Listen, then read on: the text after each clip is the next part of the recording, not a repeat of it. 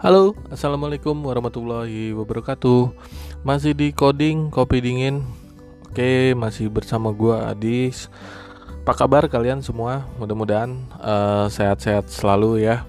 Uh, di tengah apa namanya pandemi seperti ini dan kita udah berusaha untuk uh, kembali ke apa ya new normal ya katanya ya. Oke, kali ini pembahasannya mau ke arah payment gateway, tapi dari sudut pandang seorang merchant atau pengguna dari payment gateway itu sendiri. Di mana kalau kita pakai payment gateway itu ada dua opsi. Yang pertama kita harus butuh integrasi, yang eh, keduanya kita tidak perlu integrasi. Oke, kita mau bahas yang kedua dulu deh, yang tidak perlu integrasi. Jadi, ketika kita menggunakan payment gateway, uh, kita memang tidak perlu integrasi kalau kita hanya butuh payment gateway sebagai uh, media pembayaran aja tanpa harus otom apa automation up ke aplikasi kita gitu Kalau kita punya aplikasi kan dia udah bayar atau belum, kita perlu tahu gitu kan. Kalau cuman kita hanya ingin sekedar sebagai sarana pembayaran aja, ini kita tidak perlu uh, apa tidak perlu integrasi. Oke, contohnya seperti ini. Contoh uh, simpelnya adalah billing atau tagihan lah yang setiap hari kalian tagihkan ke klien kalian gitu kan. Nah, uh, kalian nih nggak punya sistem, hanya punya pencatatan manual lah. Setiap bulan saya harus uh, nagih dia dan dia harus melakukan pembayaran. Dan pembayarannya itu bisa dikirim via email atau via WA atau apa pun jenisnya. Intinya linknya di share lah ke mereka. Nah, ketika dia akan dia melakukan pembayaran, kita tinggal lihat di dashboardnya si payment gateway uh, statusnya sudah bayar atau belum. Nah, kurang lebih seperti itu ya. Jadi uh, itu yang tidak perlu integrasi. Jadi sifatnya hanya ngirim link aja. Terus uh, benefitnya di mana? Ya benefitnya banyak lah pastinya. Karena kan uh, di situ dia bisa pakai kartu kredit bisa pakai pembayar channel pembayaran lainnya gitu kan. Tergantung payment channel mana yang kalian buka gitu kan. Nah kalau case yang seperti ini kita memang tidak perlu integrasi atau tidak perlu ada bahasanya teknis lah ya. Nggak perlu ada integrasi API ke pihak payment gateway. Karena kita cukup monitoring aja di dashboard. Nanti kita kan biasanya setiap payment gateway itu ngasih dashboard. Nah di dashboard itu kita bisa ngelihat uh, apa link payment yang mana aja yang tadi udah kita generate yang sudah melakukan pembayaran itu banyak sekali dipakai buat uh, apa yang butuh cepet ya tapi butuh pembayaran kartu kredit dan lain-lain gitu kan. Nah email payment atau link pembayaran atau invoice link dan lain-lain pokoknya yang judulnya link di share diklik nanti muncul payment page. Nah itu bisa jadi alternatif buat kalian yang butuh payment gateway tanpa integrasi dilihat lagi dari bisnis kalian. Apakah nanti uh, bisnis kalian itu butuh kayak status pembayarannya ini butuh uh, apa terupdate juga di aplikasi kalian? Nah kalau memang kalian punya aplikasi dan butuh terupdate status pembayarannya kalian butuh integrasi. Jadi ke apa namanya ke salah satu fungsi dari payment gateway ini kan selain media pembayaran tapi bisa otomatis status pembayarannya gitu kan ke platform kita. Nah, yang kedua saya mau bahas yang integrasi tadi, yang butuh integrasi. Oke, kalau yang butuh integrasi ini memang agak sedikit teknis dan agak sedikit ribet ya. Kalau kalian menggunakan apa CMS ya, seperti apa seperti WordPress, OsCommerce, terus apa banyak ya ada WooCommerce, terus juga ada aplikasi CMS CMS lainnya apa uh, sejenis lah kayak Magento terus banyak. Nah itu harusnya sudah ada pluginnya. Jadi kita tinggal download pluginnya kayak Joomla dan uh, Drupal. Itu itu harusnya si payment gateway sudah menyediakan plugin ya. Jadi tinggal upload connect udah langsung bisa kita pakai tanpa harus ribet untuk melakukan integrasi. Tapi balik lagi, eh, tidak semua payment gateway menyediakan plugin seperti itu bisa jadi kebutuhannya memang eh, apa yang menggunakan CMS ini ya banyak memang tapi eh, lebih menarik itu di customize ya karena kan kalau di plugin ini kan dia harus ngikutin ya update ke versi ngikutin versi daripada CMS-nya kan bisa jadi pluginnya juga harus uh, inovasi juga kan harus terus ngikutin ini support atau tidak di versi sekian. Jadi hanya beberapa payment gateway yang yang banyak pluginnya.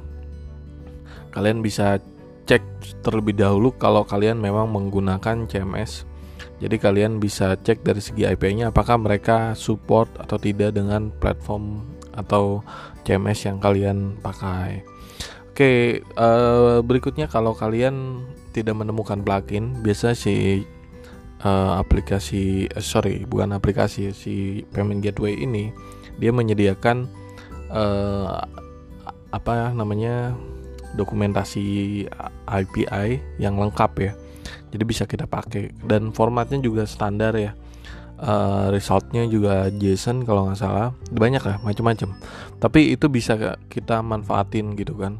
Jadi kalau kalian yang uh, CMS mungkin ada effort lebih ya untuk integrasi dengan payment gateway yang belum ada plugin.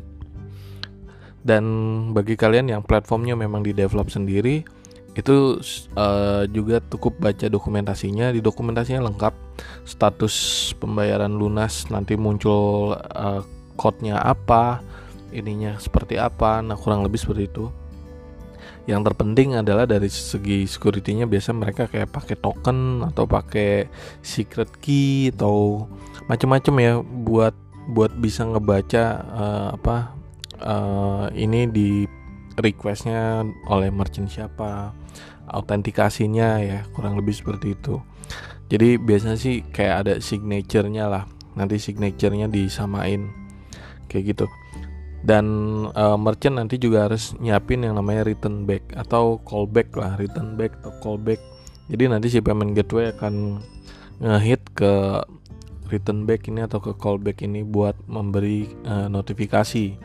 Jika yang uh, apa jika payment channel yang membutuhkan apa uh, waktu ya time karena kan gini Kenapa tadi saya bilang ada return back atau callback?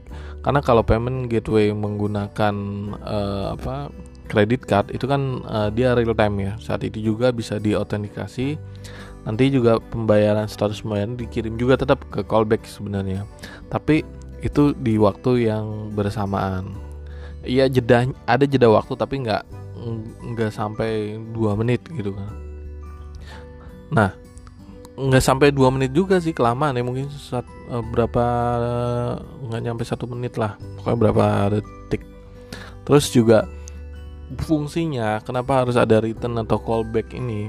Ketika kita generate satu pembayaran dan pembayaran itu menampilkan satu kode pembayaran dan kode pembayaran ini berlaku masa berlakunya bisa sampai dua hari atau tiga hari Nah, ketika dia membayar di hari ketiga, di hari terakhir, baru nanti si payment gateway akan uh, melakukan return back atau callback, callback lah istilahnya.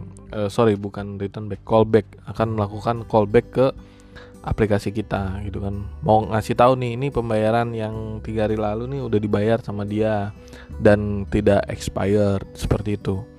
Nah, kalau return back yang buat tadi ya yang apa namanya uh, saya uh, ini lagi revisi lagi jadi yang return back ini ketika pembayaran dia request setelah request statusnya dikirim ke return back tadi. Jadi dari sisi merchant harusnya menyiapkan tiga uh, apa ya tiga tiga jalur atau tiga uh, ada beberapa tiga tiga script lah ya. Yang pertama itu untuk melakukan request request API gitu kan, sekaligus uh, menerima return gitu kan itu yang kedua kan. Jadi setelah request returnnya apa gitu kan.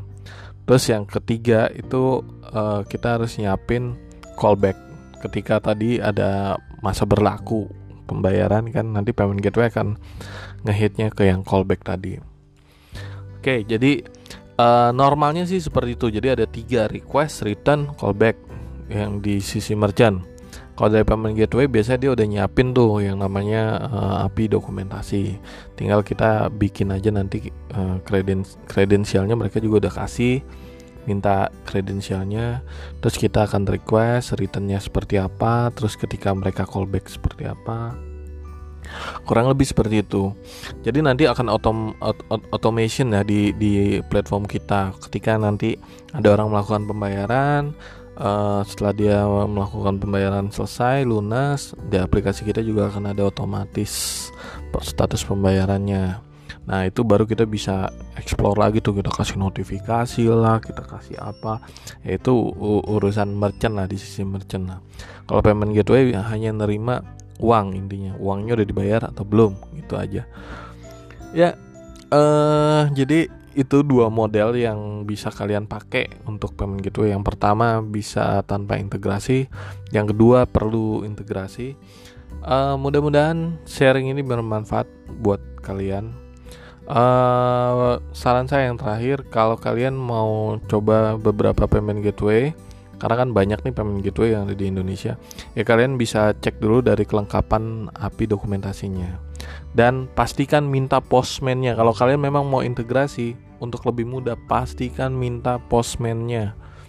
Kalau nggak dikasih ya apa boleh buat, tetap baca dokumentasinya. Kadang dokumentasinya bikin pala mau pusing gitu kan, aneh bahasanya gitu kan dari payment gateway A, B, C semua beda-beda dan ya tergantung kita lah nyernanya. Kalau kita udah terbiasa dengan integrasi harusnya sih cepat. Tapi kalau kita belum terbiasa dengan integrasi ya bacanya udah aneh duluan gitu kan. Tapi hampir rata-rata integrasi uh, apa integrasi dengan API itu sama sih sebenarnya. Tapi baik lagi nanti sama kalian udah terbiasanya terbiasa atau tidak gitu kan dengan integrasi seperti itu jadi kalau ada postman kan enak ya kita tinggal minta contoh postmannya lihat kita sesuaikan udah kita bacanya juga enak gitu kan. Itu aja uh, apa topik kita hari ini. Mudah-mudahan bermanfaat. Ya selamat memilih payment gateway mana yang bisa kalian gunakan.